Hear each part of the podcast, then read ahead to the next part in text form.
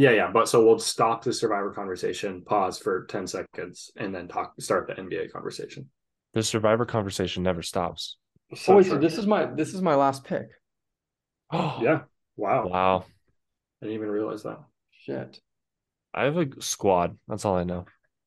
Yeah, I think my squad's better. Okay. Of course you do. All right, whenever you're.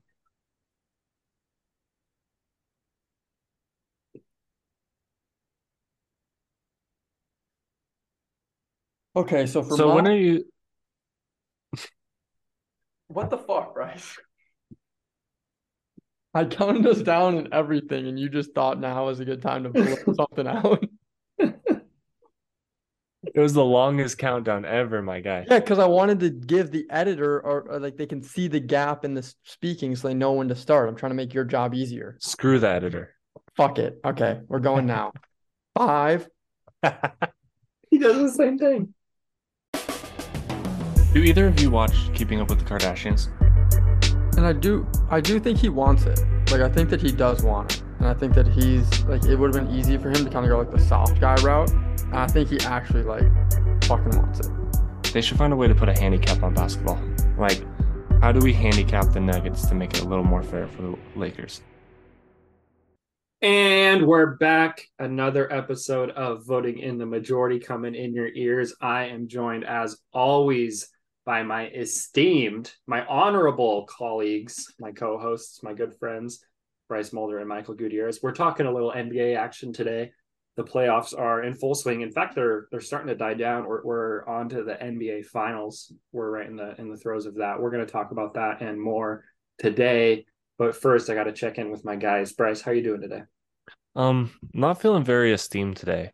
So that's a little tough, but I'm happy to be here talking about the NBA playoffs because I I predicted this playoffs right from the very get go. So I'm I'm excited to rub that in your guys' faces a little bit today. Mike? Um yeah, Bryce, you did have a finger on the pulse here. Uh I'm excited to talk about NBA. I think that this postseason woke me up to a lot. There's been a lot of conjecture out in Boston about how, oh, the the NHL playoffs are really where it's at. There's a lot of unpredictability. There's a lot people are not like NHL playoffs are really the the the cream of the crop. And I think that as disappointing as the media is about a Denver Miami NBA finals, I think it goes to show that we got. I mean, we're swinging just like that, just like the NHL playoffs are. So I'm really excited to kind of dig into what makes these great. I couldn't agree more. I think uh, the NBA of the 2010s with LeBron and the Warriors and Steph, it, a lot of it just felt kind of anticlimactic because you were getting the same thing over and over. But the NBA of the last few years has been different finals teams every year. It's been a ton of fun. And I think this playoffs in particular has just, we've seen new stars emerge. It's, it's been a blast. I'm excited to talk about it. As Michael mentioned, we've got Denver and Miami in the finals. We're recording this podcast just so people know uh, Tuesday, June 6th. So game three of the finals is tomorrow night. It's tied one to one. Going back to Miami, I think we'll we'll talk maybe a couple predictions towards the end of the pod, but what what we're mostly going to focus on what's happened so far and what we've seen and kind of the takeaways from the first few rounds. So let's jump right into it. We're going to go through the West first uh, and hit all the first round series briefly. Anything we want to pause on and elaborate on, we're we're more than welcome to. First first series up is Denver, Minnesota. Pretty quick series. Denver, we're going to talk about a lot later on, so we don't need to spend any time here.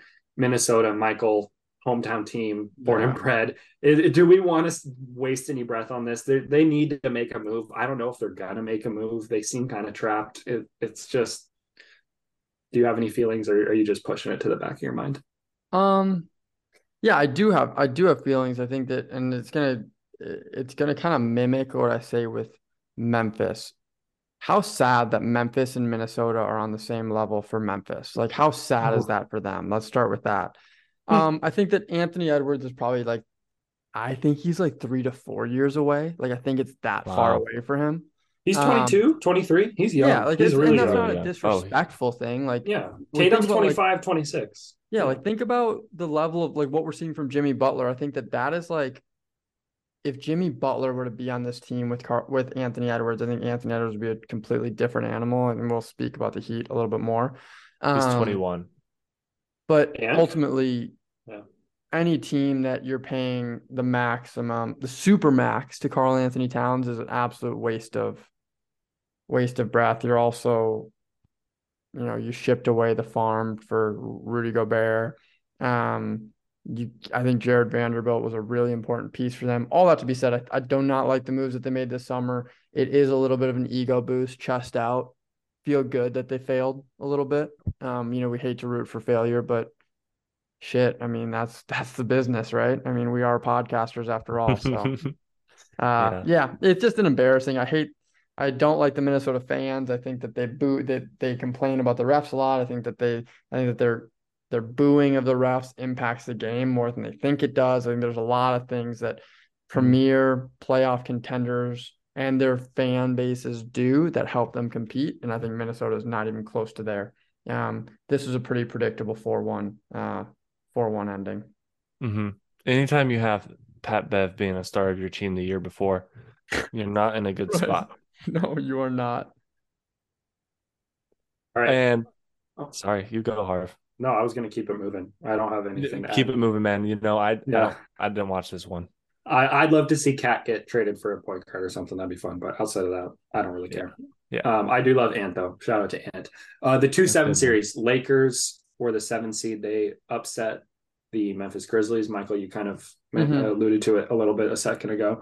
Really tough look for Memphis. Really tough end of the year. We just got a report from Adam Silver a couple days ago saying that they've come to a decision on the Ja Morant investigation. We'll learn about it after the NBA Finals. It sounds like people are expecting him to be suspended for more than 10 games, less than 50, I don't know, 20, 30, 40, however many games. So he'll be out for a while next year. He's got a lot going on. Memphis is in flux. They lost here, I think, pretty predictably, despite the seeding difference. Lakers made it to the Western Conference Finals. We'll talk about them more later. But for Memphis, this was a tough way to go out. But I don't think anyone on the pod is shedding very many tears. No, no tears being shed. I think their fan base is very similar to Minnesota. I I think that I do think that shit matters. Like if there's all gas, no accountability, that's gonna reflect very, very poorly on on how teams Mhm. perform. Absolutely. And to, you know, go back to another 2019 first and second overall pick who sucks. Let's give uh, Zion Williamson a shout out. He's having a son. So Oh, good for him. shout out to Zion. 22 Damn. years old, never touched the NBA court. Well, barely, but you know, just Barely. what's another what's another stressor in his life? Let's let's Yeah. see. So does that mean it's just been baby weight this whole time? Exactly, exactly. So Sorry. Give him a little bit of time to get, to get Yeah. that. It'll take a couple months. I I think yeah, I don't have anything else on Memphis. Let's Well, I mean, I. I would like to say something. I Yeah. think that the I think that considering the suspension is upcoming, I don't think it's the worst idea for Memphis to shop around Ja Morant. it's a question. oof. I Oof. think that Ja What? Morant for Cat. Who says no? uh, Mem- Memphis says no. I But- think both teams just say let's just relegate them both. John Um, Morant for Damian Lillard. I was going to say that. I think Yeah, that, that I one's think interesting. John Portland would make a lot of fucking sense to me. and they would be so young and they would just be able to freaking do some work, man. Um, I also think like if you wanted to, I think that Memphis does have a really good core. I don't hate like the I love JJ and Bane. I I love. think I took Bane, Bain. Jaren we did that. like Tyus Jones, like Yeah, we did that player draft, and I took Bane in like Early. the, the Yeah, thirty or something spot, Early. and I, dude, I like him. He's really Uh, good. who I wouldn't hate seeing Ja maybe in LA for the Clippers if we could somehow get Nussel um and get Kawhi or Paul George um into uh into Memphis. I do not hate a veteran Mhm. kind of uh They veteran sense there. I think if you could also somehow get Draymond there, I think Draymond has a lot of value to Memphis. I don't Oh, know how much you have to pay him to get him there. I don't even want to hear what that trash talk will sound like. Um, that team would be unbearable, but Ja- unbearable. Ja to Houston. Just Oh, God. no, we can't have him go to H Town. I think that's going to cause a lot of lot of problems, similar to how Memphis is causing him problems. To be hundred percent with you, but maybe that's a distasteful take. I like Ja as a player. I think he'll succeed somewhere, but it's going to be a tough tough year for him next year. But just not in the NBA. Just uh, Sacramento and Golden State coming up three six series. Golden State wins in seven. We'll talk about them in a second. I have a lot of Golden State opinions that we'll discuss in the next round. Sacramento, though, first showing in the playoffs since 2003, I think it was like 15 years, something like that, 20 years, something like that, whatever the math is. They were really fun. They're a great team. They could have easily won a first round series against a different opponent. I really like them. The Warriors, though, definitely like, you know, we've got championship caliber pedigree. We know what we're doing. They kind of picked them apart later in the series, but um, Sacramento's fun. I don't think they're going to be a championship contender anytime in the next three years, but they're going to be a top four seed and do the same thing again and have a fun series. Maybe make a Western Conference Finals if they get lucky or something like that. I think they remind me a little bit. I mean, this is high, high, high praise. They remind me a little bit of that 2013 Warriors team where they beat, they had a great first series against mm-hmm. Denver, mm-hmm. and then they ended up losing to Sacramento in six. No. Um, Memphis. where there's a lot of momentum in a franchise that has not had a ton of success recently. Um, and it's just energy. And like, no, they're not just happy to like they're happy to be there. And I don't want that to be the punchline, but there's like a there's a process there's an appreciation for the process where I think that that is lost on Minnesota and Memphis in particular, where they get a taste of it and they're like, okay, yep, this is it, this is it, we're gonna roll, we're gonna roll. I think that Sacramento and I think that Mike Brown is their head coach. Um, they're really attached to that process, and I think that this is a really big step for them. And they played really well. They could have. I don't think they could have easily won because I think that Golden State made it easier than they than it could have been. But I think that this is a really big step for them, and I expect to see them in in the next in the second round next year. Yeah, I I think they're just like the Blazers from a couple years ago, the Jazz from a couple years ago, they don't have that top five player. They have like a couple of those top 30, 40 players. They're going to be all right. They're going to first round, second round bust, maybe get to Western Conference finals like the Blazers did, did a couple years ago. But in the end, in a couple years, they're going to realize this isn't winning a championship. We got to make a move. I think you have to have like a top five player. Okay. Yeah. I'm not saying that they have. I don't think I agree they don't think they have any top five players coming up. De'Aaron Fox is a, I think him and Shy, Shai, mm-hmm. Gilgeous, Gilgeous Alexander, very similar. I think Shai's much better, but they're very yeah. similar. I also think Keegan Murray is going to be a fucking stud, and I think Dude, he was given the Warriors buckets in a couple a games. Really man. big person to keep an eye on. Um, I do think that like they need to sub- Sabonis is not someone that can play yeah deep into like he can't play deep into the playoffs and he couldn't play in the first round. Yeah. So mm-hmm. that's an yeah, but but De'Aaron Fox is not your Steph Curry or your Jayson no. Tatum. So no. like they they don't have that. Yeah. I don't do you, do you think that they have the collateral to make a move? Probably not like Keegan Murray's good, Davion Mitchell's good, but are they big oh. trade pieces where they can grab somebody like a super superstar? Probably not. They're they kind of remind me, I guess, that I think that Mitchell just in their system where they have Monk and they have Fox, I don't mm-hmm. think he's getting enough minutes. And I think that we we heard sure. that throughout the broadcast. Like they think that Mitchell should have been on the floor more. And I agree with that. And I think that sometimes it's like uh everyone on the podcast has seen Moneyball, right? Oh yeah. Yeah it's kind of like where it's like, all right, you're not gonna play. You're not gonna play the guy that I want you to play at first base. Just fucking trade the first baseman. Now you're gonna play him. Mm-hmm. Like, I'm not saying you trade De'Aaron Fox, but if his value is very very high, I wouldn't hate that to get mm-hmm. Mitchell some more minutes and get a star. Um, mm-hmm. granted, that comes about 65 seconds after I was just gassing up De'Aaron Fox. So uh, take that for what you yeah, will. Absolutely. Clutch player of the year. Also, a, a friend of the program, Graham Betchard, is on staff for the hmm. Sacramento Kings, and I think Good that there's a lot of power in that as well. Um, Good call. Mind right, game tight. That's all I'll say. Last Western Conference series was Clippers Suns. We'll talk about the Suns in a second, but the Clippers, Kawhi played a great first game and then goes down uh, partway through the second game and misses the rest of the series. tale as old as time. I was re-listening our old uh, NBA draft podcast we did or pod where we drafted the NBA teams, and Bryce, you picked the Clippers, and your comment was Kawhi's been resting the last four seasons. He's got to be ready to go now. Um, it's tough, man. It, it's tough. It's been it keeps happening. It's Kawhi tough. in 2019 was on top of the world, best player on the planet, and now it's just been this for the last five years. It's gonna be sad when he goes out, but he's gonna still go down as one of the best players of all time because his championship, not only in San Antonio but especially his championship in Toronto, is incredible.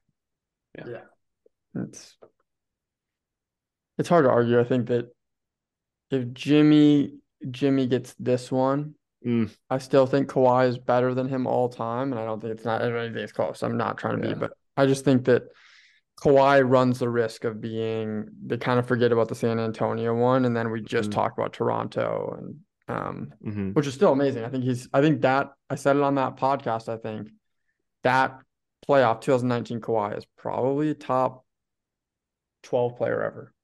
Yeah. When do you ever trade for a player, a superstar, and say we're going all in for one year and it actually works out? That is never. never happens. Never. And in 2019 coming out of that year after the finals, Kawhi signs with the Clippers. KD goes to the Nets with Kyrie, steps on the Warriors. Those three were kind of fighting for the okay, LeBron cemented himself as top five all time. Mm-hmm. Who's the next one that's going to knock on the top 10 door? And they mm-hmm. were all flirting. They're all in that top 25, top 30, top 35 range. Who's going to make the leap? KD kind of made the leap in his own way but Steph really seized it, obviously, by winning the uh, 2022 finals. Kawhi's just just never got there, and he had that opportunity, but it seems like it's right. slipped through his fingers. But he did blow up the league. I mean, shoot, he blew up the Warriors. Well, he blew up KD. Let's not say blew. God, well, let's we'll put a pin in that Warriors thought because I want to circle back to the that exact thing. Um, do we want to stick with the Western Conference or do we want to go to the Eastern Conference? I I forget the Eastern Conference exists sometimes. Let's run with the Eastern Conference. I mean, let's just really talk about Miami beats Milwaukee in the first yeah. round. Miami beats Milwaukee in the first round. Nice hey, nice job, Miami. Eight seed over a one seed. That's yeah. happened a couple times before. Really great, great playoff run though. Like that, you you got your yeah. win. You're going home. We're proud of you. Uh, that's it. After they exactly. lost the first play-in game, correct? And they were losing to Chicago with like six minutes left. They were down by like five or something in the second playoff game. They almost didn't make the playoffs. Wait, hold up. They put up they put up 130, 122, 121, 119 and 128. They, they shot had, like 45% from 3 that series. That's they didn't have a single game under 117 points. They were on fire. That's lighting it up, man. If Giannis was hurt. We can't forget Giannis was hurt but they were that. they were they were beating them even with Giannis, so it doesn't really matter. Like they were just running yeah. them around. Well, and Jimmy Butler had 53 one oh game. Oh my god, he was on another level. There was there was a worry at that point, and granted, we have hindsight. Like this might be just where you catch someone in, and this is what's so difficult with the NBA playoffs, right? Where I was going to say, where you catch someone in a four week span where they're just untouchable unfortunately the NBA playoffs are 10 weeks long. And yeah. so, you know, can he sustain it? And obviously mm-hmm. there's been some bumps along the way, but the heat culture, man. Yeah. it up a bit. He, are, are uh, Milwaukee fired Bud? Are we worried about them going forward, or they got Giannis? It's going to be all right. We'll see. We'll we'll reevaluate next year. How long do they have Giannis for? At least three or four more years. He just signed a supermax. Like when they traded for Jrue, Jrue he had one year left on his deal. That was like three years ago, and then he signed a supermax for five years, so probably three years left. Yeah, I mean, anytime that you you have no more bud, you should be worried. But that's just the way we go. Great point. Um, all right, next playoff series in the East was the two seven. That's Boston Atlanta. Honestly, I prefer we don't talk about this one. I'm with it. I yeah. like there there was some things I don't really like. Boston. Atlanta's got decisions to make. We'll talk about Boston in a second. Same thing. Same thing with Philadelphia and Brooklyn. This was a sweep. None of us drafted Brooklyn in our uh, pre-playoff draft, which with like a month or two left in the season, right after they traded Durant and Irving, we knew it was going down the shitter. We'll talk about Philadelphia and their failings against Boston, but um, Brooklyn, they got a lot to do, and they probably won't even be a playoff team next year. It's I love, yeah. I love Mikal Bridges though. Mikal, I love him. hmm Future Blazer. Yeah, I didn't even watch any of that series. Last series here in the Eastern Conference that we need to talk about is the Knicks and the Cavs. Cavs lose in six, I think. Uh, the Knicks go on to lose to the Heat, but um, the Cavs feel like they're kind of a a year away from being a year away sort of team. They're they're really good. They've got a lot of young pieces. I don't know if they're the perfect fit for postseason success, but I love Evan Mobley. I really like Jarrett Allen, and then Darius Garland and Donovan Mitchell obviously are superstars. So those four are are amazing, but it's a little awkward. It got exposed at times. They're they're mostly just young. It felt like Donovan Mitchell should have taken over more at times, but kind of was trying to find his balance with the rest of the team, even though they've been playing together all, all year. I, I love the Cavs team. I know Michael took them in the second or mm-hmm. third round of our team draft, so he loves the Cavs team. So we wanted to see them go further, but I don't think if there's anything close to a, a panic button being pushed in Cleveland right now. No, I don't think there's a panic button. I think you need to see a big step from Garland this next year, just considering what we're mm-hmm. seeing from like Haliburton, from um, SGA. Like, I think that we would like to see him take a step. Does Garland need to do the De'Aaron Fox? Like he was, oh, he's a top uh, half of the starting league point guard. Now he's a top five starting point guard. I think that's a really, really good point. Yep, I think that's a great comp. I would like to see that. I think it's gonna be very difficult for him to do that with Donovan Mitchell on his team. Mm-hmm. But I do think that is something I'd like to say. Um, and then in that draft, again, we encourage you guys to go back and listen to it. In that draft that we did of these teams, I compared them to the, those Hawks of 2019, or was it was it 2021? 21. The so, Eastern Conference Final one. Yeah, and I think that that was a very apt comparison. That those Hawks should have never been in those, should have never been in that Eastern Conference Finals. And so, just like these Cavs were not ready to be in the Eastern Conference Finals. Like, I, it, yep. But again, the Hawks are kind of playing it out. They're like, let me see what we can do with this team. And they did make a move. It didn't really work with DeJounte. But I mm-hmm. think that you're right, Harv. There's no panic button that needs to be pushed. I think it's just I got a little I got a little ambitious. I think I have a little bit more apt comparison. And you guys made the comparison between was it Darius Garland and De'Aaron Fox. Yeah, I think that's I think that's a perfect comparison because the Cavs are the Sacramento Kings of the East. I think it's the same thing where it's a mm. team that is going to be first, second round. They just are not going to maybe a conference final like you're saying with the Hawks, but they're not ever going to figure it out and get to that final step. I just that's my personal opinion, but mm-hmm. I really feel like this is a team in 5 years we're going to blow up and yeah. reminisce on the days. Shit. That is what you just said about that that Kings team not having a star. Yeah. Gonna take a gonna take a lot, but we'll get on the Knicks in a second. Let's let's jump back to the Western Conference for round two. Let's start with the Nuggets and the Suns. Nikola Jokic had a great first round. We didn't need to touch on it because they disposed of the Grizzlies pretty easily. He averaged a triple double in round two against the Phoenix Suns. It was a six game series. He averaged a 30 point triple double over all six games. I think he threw in a 50 burger once in there. He had a 20 rebound game. Um, he just dominated top, top down, left, right, all over the place. That's where we start. But the other important thing in this series was Kevin Durant and Devin Booker are two basketball savants. The games three and four that they won, those two, not only I don't even know how to exaggerate it, but they put the team on the back and then put another team on that back, and they, they just were carrying everyone uh, across the finish line to get those two wins. Devin Booker, I think, came from like a yeah, he's flirting with a top 10 player in the league, kind of like we think he can do it, but we don't really know. Sure, they made the finals a couple years ago, kind of status for me, at least in this uh, playoff series against the Nuggets. I was like, okay, yeah, he's a top five, like maybe not literally, maybe he's number six, maybe he's number seven, maybe he's number eight, but he's like a top five caliber player where you give him the ball, get out of the way, and he's going to win a playoff game for you. So that that was my biggest takeaway was we already knew KD was that guy. Now we know D Book is that guy. They got a whole off season to figure it out and tinker around those two pieces, and they've got two of the five best, I think, in next year's playoffs. Hmm. I'd let shit. I'd let Devin Booker carry me on his back, but yeah, that's all uh, I got for you on this one. I mean, yeah, I think that I 100% agree, Harv. I think that Devin Booker um, also showed up on the defensive end, which yeah. is something that is you know, it's we just haven't seen it a lot, and we often don't with score young scoring guards. Um, but just some of the spots that he gets to and the the difficulty that he makes, the the shots that he makes with hands in his face, it does remind me of like it is like a Kobe kind of thing where like it just feels a little bit like that. Um, I think obviously the whole the, the defensive side of the the game is completely different. So I'm not trying to uh I'm not trying to make outlandish comparisons here, but offensively, like he looks sharp.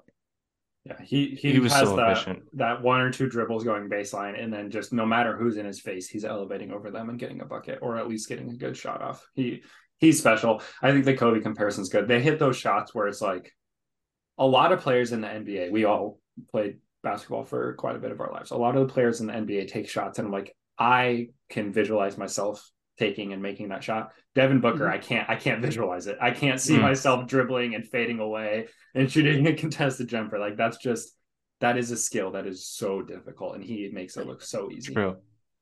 And I do I do think he wants it. Like I think that he does want it. And I think that he's like it would have been easy for him to kind of go like the soft guy route.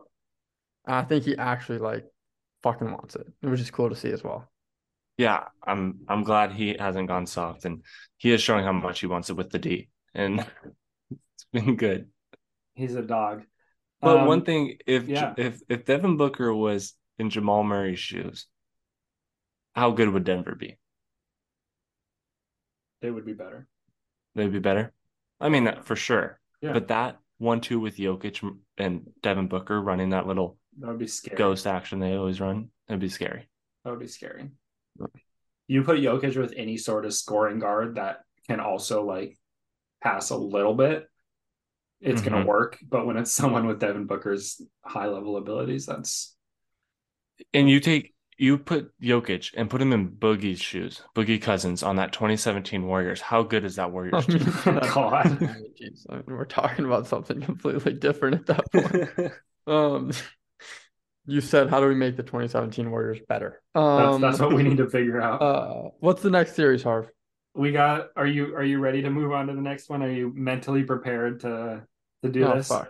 Yeah, let's do it. We've got the number six seed Warriors uh, playing against the number seven Im- seed Lakers. Impressive. The six seed Warriors won in the first round. Very Underdogs? impressive. Underdogs. Gotta give them Um, their flowers. This One of the went- worst teams to ever make the playoffs. this series went six. Lakers won game six going away, but they were it felt like they were in control most of the series. The Warriors game four or game five had a really strong game. It was like, oh, maybe they got it. And then game six, the, the Lakers kind of shut them down. The the size differential really proved to be the the end game here. The Anthony Davis just was causing nightmares for every single Warriors guard not named Steph. No one could even dream about going to the rim and it, it was ugly at times. I, Michael, you're you're a huge Warriors fan. I am a Warriors fan. I saw a lot of discourse after this series about how the Lakers ended the Warriors dynasty. yeah, Mm. Um, that was. I there. was a little perturbed by this. So, a dynasty is a hard thing to define, but if we're really defining like the Warriors dynasty, it, it probably ends when they have that two year hiatus where they're not even competitive with with the injuries and everything. But then they win another title, so it's like okay, it's still alive. This year they have the best five man unit in the entire league. They have off court drama, up and down season. They never quite get it together. They win a great first round series. They lose in the second round series. Maybe they have to make a contract decision this summer. That's a little awkward. Maybe they lose Jordan Poole. Maybe they lose Draymond or Clay. I don't understand how the Warriors dynasty is over. They still have Steph next year, and he's a top five player all time, top ten player all time, and he's the best he's ever been. How how can we say it's over when that's what they have? Um, we, we all say things when we're when we're in that mindset, but I agree it is ridiculous to say so. I think with the Warriors dynasty, what we need to start thinking about is if you're saying you've ended it twice before, now this is the third time it's ended, right? A, we've had to define dynasties in three to five year spans because that's how great they've been in those three to five year spans, and then they fizzled out left or right. With the Warriors, we almost need to start measuring it in a 10 year span And kind of like how we measure LeBron's playoff success, playoff career when he was going to the finals. Like if we measure them in a 10 year span instead, like they've been a dynasty for those 10 years. Maybe not for four years at a time. And if that makes sense. Or um Completely. but then to say that um that they're in trouble, I think that anytime you get Steph in the playoffs, I think that something special can happen.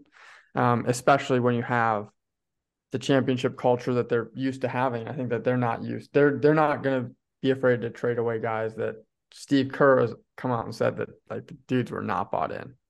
Hmm. So um Do either of you watch Keeping Up with the Kardashians? great follow up. Uh I've seen episodes, but nope. So it's a it's a dynasty in a way where they just keep pumping out the same thing year after year after year. But what makes Yep. it so good is that Kim always gets a divorce eventually and marries someone new.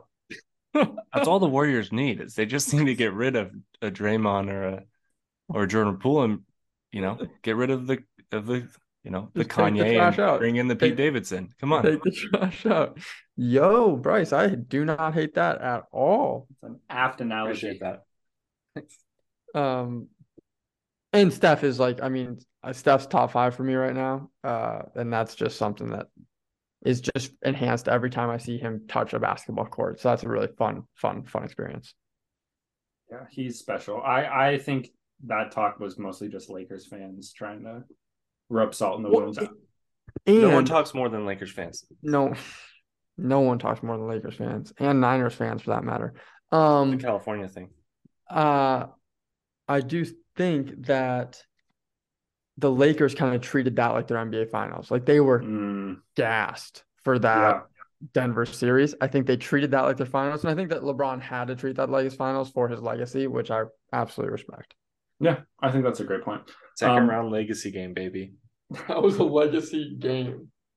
Also, to call back to our NBA pod uh, from a couple months ago when we were talking about the Lakers and the Warriors, we said if they meet in the play-in, LeBron's got that one for sure. But if they meet in the Ugh. playoffs, Steph's gonna win if it's a full series. So tough look for us, but we were just backing our guy. We'll get to the Lakers Western Mm. Conference Finals appearance uh, and lack thereof here in a second, but let's jump back to the Eastern Conference to talk about those second round series.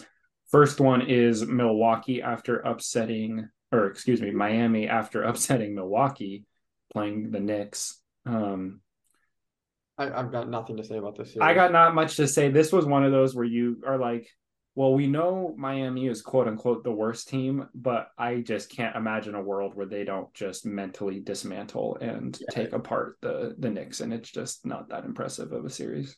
Do we know Yeah. what the deal with Julius Randle is? Is there anything you want to say about that? Is he? Yeah, he no, I was do very hurt. Now that now we know that he was actually pretty hurt, though, right? a little hurt. I do know what the deal is. He thinks he's a lot better than he is, and Yeah. he plays like it. I mean, he's solid. He's the 29th best player in the team uh, in the league. He could be the best player on the horn or on the Rockets or the Hornets or whatever, and be awesome. But if you're trying to win a second round playoff series with him as your even your number two, which is what he was, Yep. because Julius or not Julius, uh, Jalen Brunson was a dog in this series. He's just it's not efficient, and he doesn't get other people involved, and his defense isn't good enough for what his offense brings. It's just he's just not quite what you need at that level. So, so if you just like took out the name Julius Randle in what you just said, I feel like you could describe Karl-Anthony Towns and Sabonis as well. Like those are two Mm. guys where I think that are kind of in that category, Yeah, and those are teams that we saw struggle early. And I think I'm, we were also all surprised that we were surprised that the Knicks beat the Cavs anyway. completely Okay, but- agree. Sorry, go. I was just gonna say, Cat is one that I can envision, and this is you know doing a lot of I'm squinting and changing things Yeah. in my head. If he's in the right role as a number two with a playmaker or like a big wing who like a Yeah. a, Lu- a Luka or whoever who can guard someone and set him up, and he just is spotting up and finishing and catching threes. I think he could be effective in the playoffs just because a stretch five can really do a lot. But I completely agree with your sentiment. I don't. I don't. I'm not trying to No, Yeah. I think, but between the ears, I think he's fucked. Yeah, he and that's the thing. I'm imagining he isn't fucked between the ears, but in reality he is, and that's Bryce, yeah, I- Bryce. I don't understand why these teams like the Knicks and the Timberwolves keep a Julius Randle or a Karl-Anthony. I'll tell you. No, I'll tell you. Look at e- exactly what the Warriors did with D'Angelo Russell. They knew they were losing Kevin Durant. They're like, D'Angelo Russell doesn't make an ounce of sense for us basketball wise. He's not going to play on the court at the same time as Steph Curry, but we want the asset. We want the contract because we can do something with it down the road. Julius Randle, if they lose him, that's just $35 million of cap space out the door. They're probably still close to the high level of the cap, so they can't really like go just sign someone for 35 million. So they'd rather keep him and then maybe trade him or sign and trade when he leaves in free agency. I'm not saying it's right, but that's the logic. Yeah, but that's what I'm saying. Why not trade him right now? Like, They- if they you know should. it's not They going to should. work, blow that shit up. Like, you're wasting years of Julius Randle and Karl-Anthony Towns for no reason. Like, they the Timberwolves should trade Julius or to trade Cat and build around Ant and make that work. That's definitely. really their path. I, I completely agree. I, and I think that this playoff, like these playoffs and the way that the Heat are playing, may make people make those changes a little bit like more dramatically to see if they can find mojo quick instead of playing the long game. Like Mhm. these playoffs are unpredictable. And I think that if you were to get rid of a Julius Randle, maybe at the midseason deadline, maybe something clicks with how good this team can be. And like things just get rolling. Exactly. Exactly. And it's like you're just you're wasting time. Like Rudy Gobert and Karl-Anthony Towns are not working. Build around something Who else. thought that was gonna work, dude? Alex. Rodriguez thought it was going to work. What the fuck? He's an idiot. A Rod. A Rod is a good basketball player though. I saw him hit that three that one time. That one time. That Um, Another thing, I'm not necessarily disagreeing with you guys, but another, uh, just kind of a little pushback. You guys say one of the lessons of the playoffs is if it's not working, just move on, find the next thing. I might argue that one of the lessons of the playoffs is stick with it and build the culture and get the chemistry together. The Heat have had this same team for five years and they keep figuring it out because they know each other so well.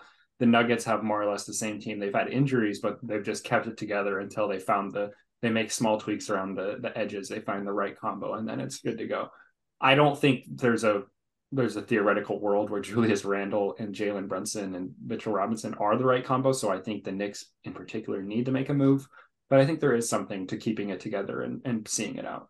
I'm gonna push back just a little bit on your pushback, Mhm. and that the the Heat made the finals a few years ago. Yeah. Like- They have the same team. Exactly. So like I would keep a team that made the finals. Like if I'm the Celtics, I'm keeping that team. Yeah, yeah. Cat, okay, okay. Hasn't made anything. Cat made you. I got you. Yeah, play-in, yeah. you know? yeah, yeah, yeah. Yeah. And I think that the the personalities, like to use, I don't know, like, but like when you have a, a dog, like a like an like an alpha, like Yeah, uh, Jimmy. like Jimmy Butler, like Cat is not making that culture. Minnesota- like, like, should like get a those Jimmy dudes, Butler. like I'm just saying that like there's no culture in New York, and there needs to be someone that sets it. Like that's like the reason why Pat Beverley, as much as we want to talk shit about Pat Yeah, Bev, which yeah. I will talk shit about Pat Bev, but that's Yeah. the only reason why this this Timberwolves team two years ago or whatever was somewhat salvable because or salvageable because of his culture and his like and Cat like Cat and and who are we talking about? Randle just don't got it. Yeah. But I also think it's a little bit like Patrick Beverley's culture is a little bit more towards Memphis than it is towards Miami. Like in terms of like where he's Yeah, what type of culture he's implementing. I Yeah. don't think Pat Bev, although it is culture, I don't think and it's that grit and grind that they desperately need in Minnesota. I think it's just not quite right. Like Oh. obviously no, don't. No, I I agree. Okay. yeah, Okay, no, fair. Yeah. No. All right, Um, let's, let's wrap up the Eastern Conference second round. Uh, Boston and Philly go seven games in the other side of the bracket. Philly was up three to two, and I at that point, I after they won Game Five, was really buying in on Philly. They looked really good. They were crisp. They were clicking on offense. And then I remembered that Doc Rivers is their coach, and Joel Embiid and James Harden are their two best players. Uh, and we all saw what happened next. They lost. Doc Rivers blew another series lead, added that to his resume. I think he's up to double digits now. I don't know, man. I think they got to run it back. Like, I think it would be worse for them if James Harden left. I'd rather keep him and Joel Embiid together. And if things break right, maybe you make the West Eastern Conference Finals. Maybe you make the NBA Finals. Joel's an MVP this year. I don't think he was the best player in the league, but he won mm-hmm. the MVP, so he's a top five player. You've got a chance if you have one of those guys, but it just feels like it's just not quite there. And I don't know if they need to make a drastic move, but it's this and Joel's never played in the Eastern Conference Finals. This has been like five or six straight second round exits. Yeah, I've bet the house on Joel Embiid and I've won every single time. So he's just not who you want. Um, did was that? And I'm not trying to fact check you. I'm just trying to. That Toronto game to was that the Eastern Conference Finals? That The was Toronto- game seven. Game to go to seven? the Eastern Conference Finals. Toronto. That was to go to the Eastern Conference Yeah. Toronto played the Bucks in the Eastern Conference Oh my Finals. Yeah. Oh, um, God, what a gauntlet. Um, yeah, I think that you kind of gotta keep it going. I think that this team reminds me of like an NFL version of like the Green Bay Packers. Like they just like are like really solid and they've got the MVP and like they're just, but it's just not really clicking. Yeah, Um, that's a great call. is I mean- James Harden? James Harden doesn't feel like the answer to me. I don't think he Oh. is, but it's kind of the same thing. I don't think they have better options. Like if he just True. the because the two choices are he resigns or he walks. I don't know if there's maybe it's a sign and trade with Houston and they get back some shitty players, but like you're not That's getting anything anything realistic. So it's either keep James Harden or lose James Harden, and I think you want to keep him at that point. But yeah, That's a fair point because it's really trade James Harden, build around Tyrese and Joel, but Mm. they I don't know if they can trade James Harden. But also, I think Joel Embiid is a couple regular season losses away from being Karl-Anthony Towns. Like he's That's a great point. they're very close into that same realm. And I know I've been going at Cap, but I love going at Joel too. So I'm just gonna those. I hate both of them. I don't hate. Yeah, They're probably great Joel people, takes sometimes to a fault. Joel takes the regular season very seriously, and So he like he shows out. So I true, but but I he get what also you're saying, but when he was load management against the Nuggets, like the one game we really wanted to see them two battle each other out for the MVP load management. yeah, that was a That's a little soft. Yeah. Anyway, Well, speaking of the Nuggets, let's head over to the Western Conference Finals. Nuggets just dispose of the Lakers in four games, barely even break a sweat. All of the games were closer ish. They were all within 15 points final score. At some point in the fourth quarter, they were like a one or two possession game. But the Nuggets won in four, so it Mhm. seems like the series wasn't that close. Nikola Jokic, once again, we talked about it a little bit in the second round where he averages a triple double. He doesn't quite get to the statistical dominance because they won in four games, but just every single offensive possession. And we thought the Lakers of all teams, because they have the size and they have Anthony Davis, who's arguably the best defensive player in the world right now. We thought they might be able to slow down Nikola Jokic, but every single possession, the Nuggets just get a good shot, whether it's Jokic with some weird little floater or hook in the paint, or kicking out to KCP or MPJ for a three, and Aaron Gordon lob or baseline cut, whatever. Every single possession, it's an efficient, high level shot. Even if they miss it, it looks good. I, I we're gonna talk about them a little bit in the finals, but man, they're just so good, and they just they're an elite team right now. They're they're one of the best teams of the last half decade or so until we go back to the Warriors. I think. Yeah, they're certainly clicking on that level, but um, if they lose, it's going to be really tough. Like I, I, I know I'm jumping ahead. I'm jumping ahead. They look really good at, at this point in the series. They look really, really, really good. Um, Jokic is clearly the MVP of the league, and that's what's so fun about this series, about this whole playoffs for me is just like, oh, obviously, if I could have anyone, I'd have Nikola Jokic. he's That's so what's good, man. fun. That's what's fun. Yep. Also, they should find a way to put a handicap on basketball. Like, how do we handicap the Nuggets to make it a little more fair for the Lakers? That would be a fun story. Just Uh, put I a think I think what it no for that series, what it would be is the Nuggets aren't allowed to cross half court with the ball until all of the Lakers are back in transition because they were just picking them apart with easy lay-ins. Or Jokic was he is seven feet, two hundred sixty pounds, running the break and kicking out to shooters or a dump off pass once the help comes. Like unbelievable stuff. But the Lakers just weren't getting back, and the Nuggets. Were He could have been a buckets. hell of a left guard. Like, it's a big man. big man. Yeah. Um. All right. Let's jump over to the Eastern Conference. Wait, so was I just want to confirm, was that the Western Conference Finals? Yeah, Mhm. Nuggets Lakers. They swept them in the Yeah, I just- the I just- Nuggets. The Nuggets had like ten days off between the conference finals and the NBA Yeah, finals that's right. it was so. Yeah. yeah. But you don't you don't even think about the conference finals because LeBron had his legacy game in the Ex- second round. That's why he did it. That's why Yep. he did it. And so the playoffs were over. This was just LeBron. This was Oh, Cancun on three LeBron. this This was just for the they had to get some revenue from the the viewership, but that's all this was. Exactly. Right. They had to sell out staple so that LeBron could get paid for the year. So All I know is Michael Jordan not, never got swept in a Western Conference playoff series. thanks. Um, all right, Uh, Eastern Conference, we get Heat and Celtics. This one goes seven. The Heat go up 3 0, and then the Celtics tie at 3 3. Everyone is talking about no one's ever come back from a 3 0 deficit before. Everyone's talking about Topgolf because the Heat went to Topgolf instead of watching film after game three. And apparently that really inspired a big turnaround for the series.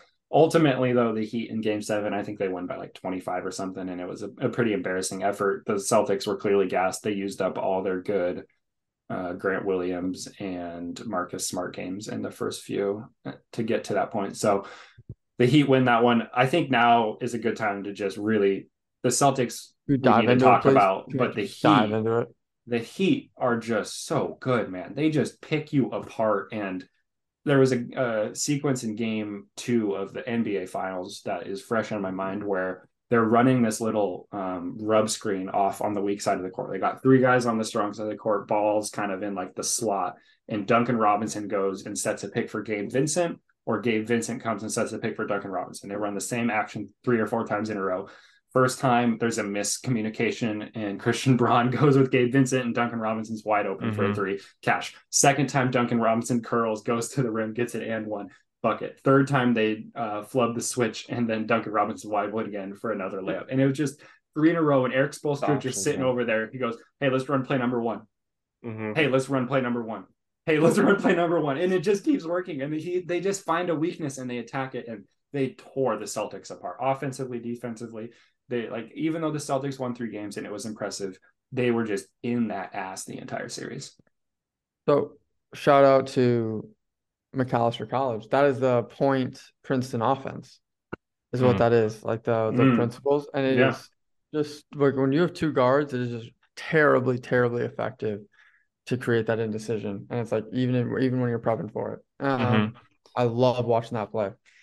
But uh, I, don't- I mean, we can talk more about the Heat. I think we're kind of planning to. I would love to just real quick, like these Celtics, like what the fuck is going on? This is what one of the most talented teams that we've seen in the last 20 years. I think it's not simple. It's never simple. I think one thing for the last few years of the Celtics that seems simple is they need a real point guard.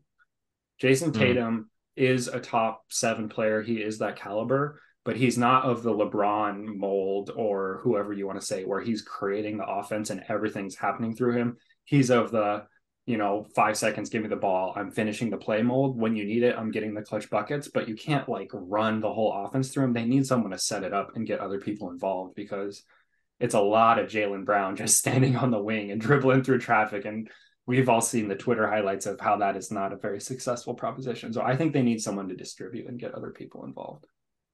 Dame for Jaylen Brown. It's interesting. I mean, do we want to talk about the coaching? Do Bryce, you're gonna like, say I something just- I think stupid. Yeah, we what do you have to talk about think? like, this Celtics team is Jesus really Christ. of an anomaly. Like I think that this is this team should have smacked the Heat and it shouldn't have been close. Talent on That's fair. paper, it's I mean, the Heat have Jimmy and Bam, who are two top four players in the series, and then after that, they probably don't have anyone until number like seven, I mean, well, no, eight, Caleb Martin was fucking bonkers. dude, in the series. Yeah, Oh but- God. But um, He said two of the top four, and then they were four and two, and then Caleb Martin was one. So that's what Harv was meaning. yeah, yeah, yeah. Right. Thank you. 'Cause I would have, if Steph were, here's what I want to say. If Steph were on that team where Caleb Martin would have gone off, Caleb Martin would have won the the Eastern Conference Finals MVP. That's that is what I fucking tell you. And That that's is what's facts. bullshit about this league. That is facts. So three of Ime Udoka's or three of the Celtics staff members are following him to Houston. Yeah, assistants are leaving. That's interesting. It speaks a lot to just Just where the room was at. yeah, Where the room was at. weird Everything vibes. Joe Mazzulla said was the right thing. The way that he said everything was so fucking cringy. It just I just could not imagine that being my coach, let alone if I was in the NBA. A hundred percent.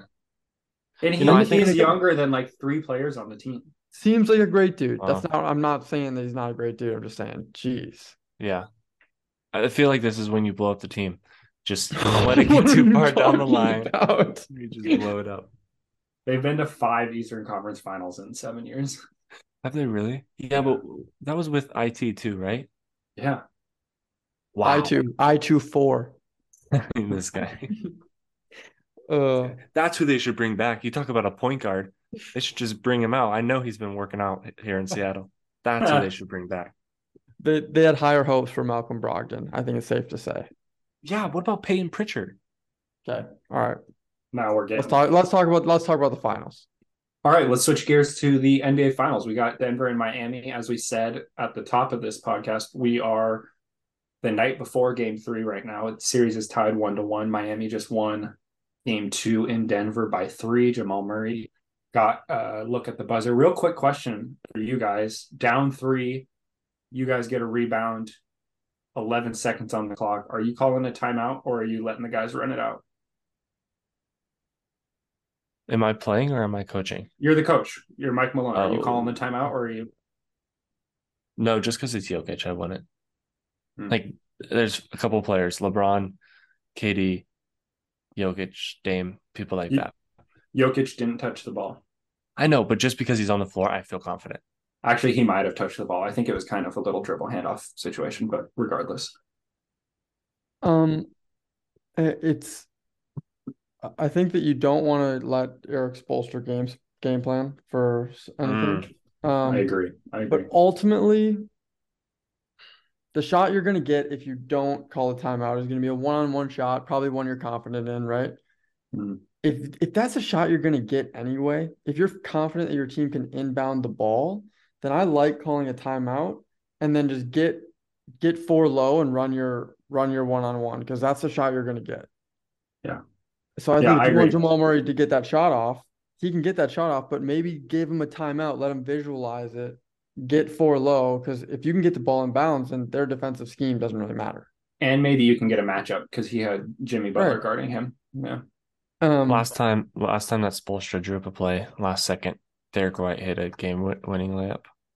On defense. Yeah, that's right. Um, I think, and that's another point. I think with 11 seconds left, you call the timeout. You can maybe even go for a quick two or get a shot off before the buzzer and have an offensive rebound or something. So I think I'm calling the timeout. I do think Michael's point. That's exactly what I was going to say, though. That's the main argument against it for me is you don't want to give Erik Spoelstra any extra time to to use that whiteboard Mhm. and draw something up.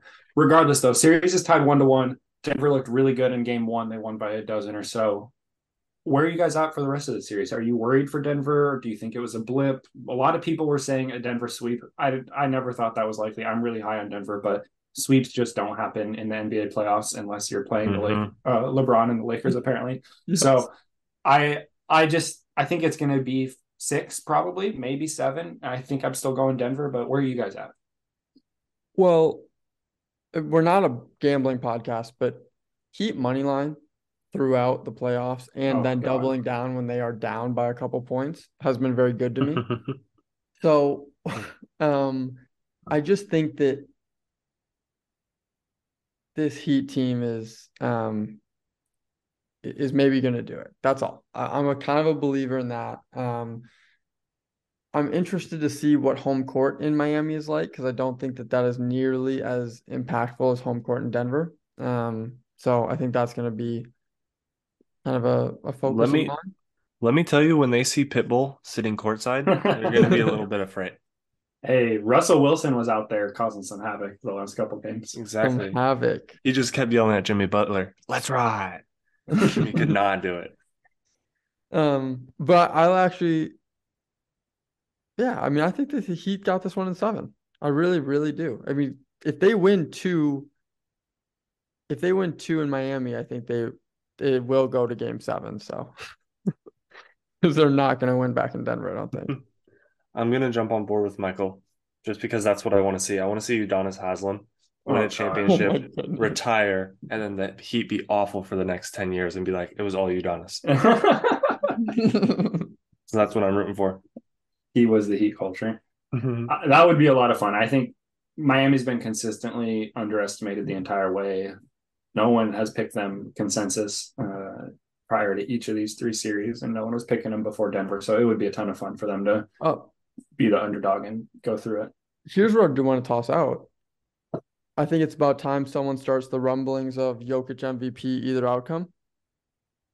Mm, that's a I great really theory. think that that is something we should start talking about. if it goes six or seven and he's out there with you know just- 30 30 12 and 9 for the Like- series and And jimmy's Jimmy's no- not hitting. he jimmy hasn't for the first two No. games he's been poor efficiency he had some good passing this last game but he wasn't shooting it well I that's think really it's something because we we flirted with that with Steph around like game five, and like people just kind of like said, and it's like, no, I think that if if they come back, Jayson Tatum's gonna do this and that or Yeah, whatever. right I really think that this could be a situation where Jokic gets it, and then we really solidify this is the real MVP, and and then officially becomes the MVP of the regular season becomes a phantom award, and we really just stop caring about it as soon as Jokic wins this MVP and the Heat win in Yeah. seven. You heard Yeah. it here first.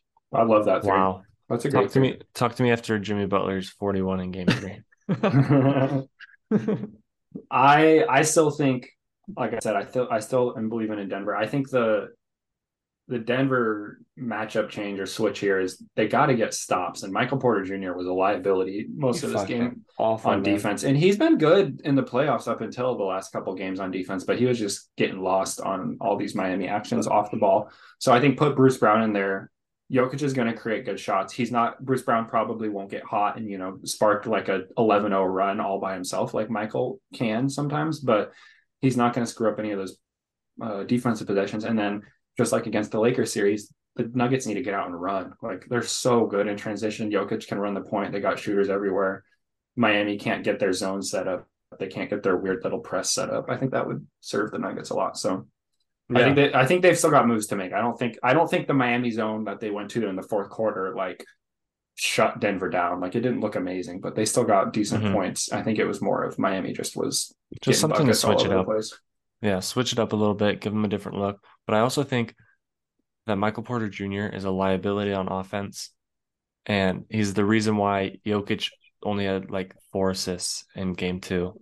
Yeah, he was missing a lot of shots. And but it was also like there was one point he got a rebound, and this is the play could have been ran for him. I don't know, right? I, am not in the locker room or in the huddle, but he got a rebound. Jokic is right next to him, yelling for the ball. He opts to th- up throw it up court, which is a good option, you know. But the whole defense is back. He throws it to Gordon, and the play is immediate. The action is immediately ran for him. Whereas, like if they threw it to Jokic, they're running that Jamal Murray dribble handoff, fake handoff curl. But then they, instead, he just took a a pin down screen and took a three point jumper and bricked it. And it was just, it was kind of like he's not taking good shots. He keeps wanting to go to that step back. I just think could be better. It reminds me of. It reminds me of kind of what the Warriors deal with. I think sometimes with Yeah. with Jordan Poole and um Play to some degree. yeah, I mean like I think that, but you also have to give the, those teams that level of freedom because if you don't give them that freedom, then I think, but it's exposed in these situations and but I think and I was listening. At, Michael Porter Jr. did only play I think 26 minutes. Harv, do you remember Yeah. that? That's exactly right, actually. So he played 26 minutes. 26 minutes. But but that's not. Think about 26 minutes of like think about like this is the NBA Finals. Like you're playing your best guys 36 to 30, 36 40. minutes. Yeah. He he was minus 15 for the game. And they It was lost minus the game. 15. And They lost the game by how three. much? By three. So I mean, you just need a couple possessions. that's it. Well, and another thing, speaking of a couple possessions, KCP had two really bad fouls on three point uh, attempts that led to six free free throws that he did not Mhm. need to do. Um, But but all I was saying is like those are the little things they're gonna clean up. It's really the type of situation where the Nuggets, like you have to beat the Nuggets. The Nuggets beat themselves in game two. I think they clean it up and they just assert themselves as the better team. Yeah. I hope not. Although I said, although the Heat are winning in seven. Yeah, I was gonna say After that's Jimmy little Butler's 41 in game three. Bang. Um, if that hits, I might go to Vegas. That'd be a lot of fun. Let's uh let's get to our NBA team draft. Let's circle up on this real quick before we wrap up the pod here. We did this about a week or two after the trade deadline, so a month or two left in the NBA season. We drafted six teams each. Did a little snake draft just to recap real quick. Michael had the first pick and he ended up with uh, the Warriors, Cleveland, Sacramento, Miami, New York, and New Orleans. New Orleans didn't make the playoffs. Everyone else did. Unfortunately, Golden State and Sacramento played each other in the first round, as did Cleveland and New York. So that didn't help you, but it also didn't hurt you. You actually had the most round one points out of anyone. So that worked out all right, I think. Um, That game Bryce. seven, game seven on the road was really big for me. yeah, yeah. Miami has uh, scored a few points for you, as the listeners might imagine. Bryce started off uh, pick two with Milwaukee, then goes Phoenix, the Clippers, Dallas, Utah, and Atlanta. Dallas and Utah both missed the playoffs. Phoenix and the Clippers played each other in round one, and Milwaukee, of course, got upset by Miami. So Bryce, while he had a pretty good team on paper, did not score a whole lot of points. But this speaks to how much of a casual I am. And it's exposed me, and I used to think I was up to date, and I clearly need to watch some more basketball. But Michael's not with us right now, which is sad. But I was gonna say I want to trade the Phoenix Suns for the New Orleans Pelicans. Hmm. Can I do that? You you want to trade the Phoenix Suns for the New Orleans Pelicans? Yes. Give you those Um, six points. Yeah. Oh, Make it a bit of a Okay. bit of a ball game. Well, what are we talking about for futures? Um, I want your future. I'll s- I'll do a pick swap. One, two, three for four, five, six. Oh wow, Oh, absolutely not. Um, Rich. appreciate that though. Uh, All right, fair enough. But I'm not feeling good about my team, so Yep. you all can talk this section.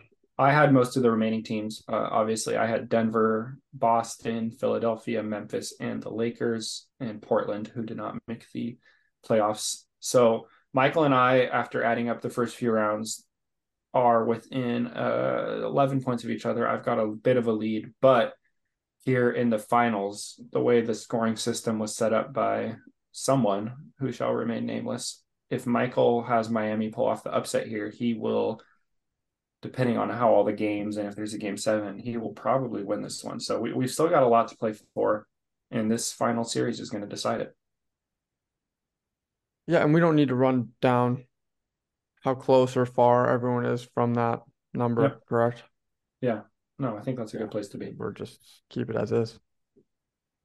So we'll update the listeners on that. But any, did we learn anything? Any takeaways from this? There's a lot of injuries this playoffs and a lot of weird things. Like some teams just, it's a bummer. I think that I, the Denver pick was was right in front of my face as the as someone that chose Golden State first. Um, but I did tend to stay away from the one and two seeds, so I think I should probably should not do that as much anymore. But Yeah. you know, actually, Memphis- that's not true. Half of them lost in the first round. Yeah, exactly. Memphis lost in the first round and Milwaukee lost in the first round. I think that's actually probably the only reason that I'm where I'm at. Yeah, hmm. All right. I learned that the big men are never going to win a championship. So sell Karl-Anthony Towns, sell Yeah, Julius that's right. Randle. Agreed. All right. Another great episode of voting in the majority. I'm excited. I got Denver. You guys got Miami. It's gonna be Miami in seven, baby. But I will Udonis say, I- Haslem legacy game. Miami money line every time, you guys.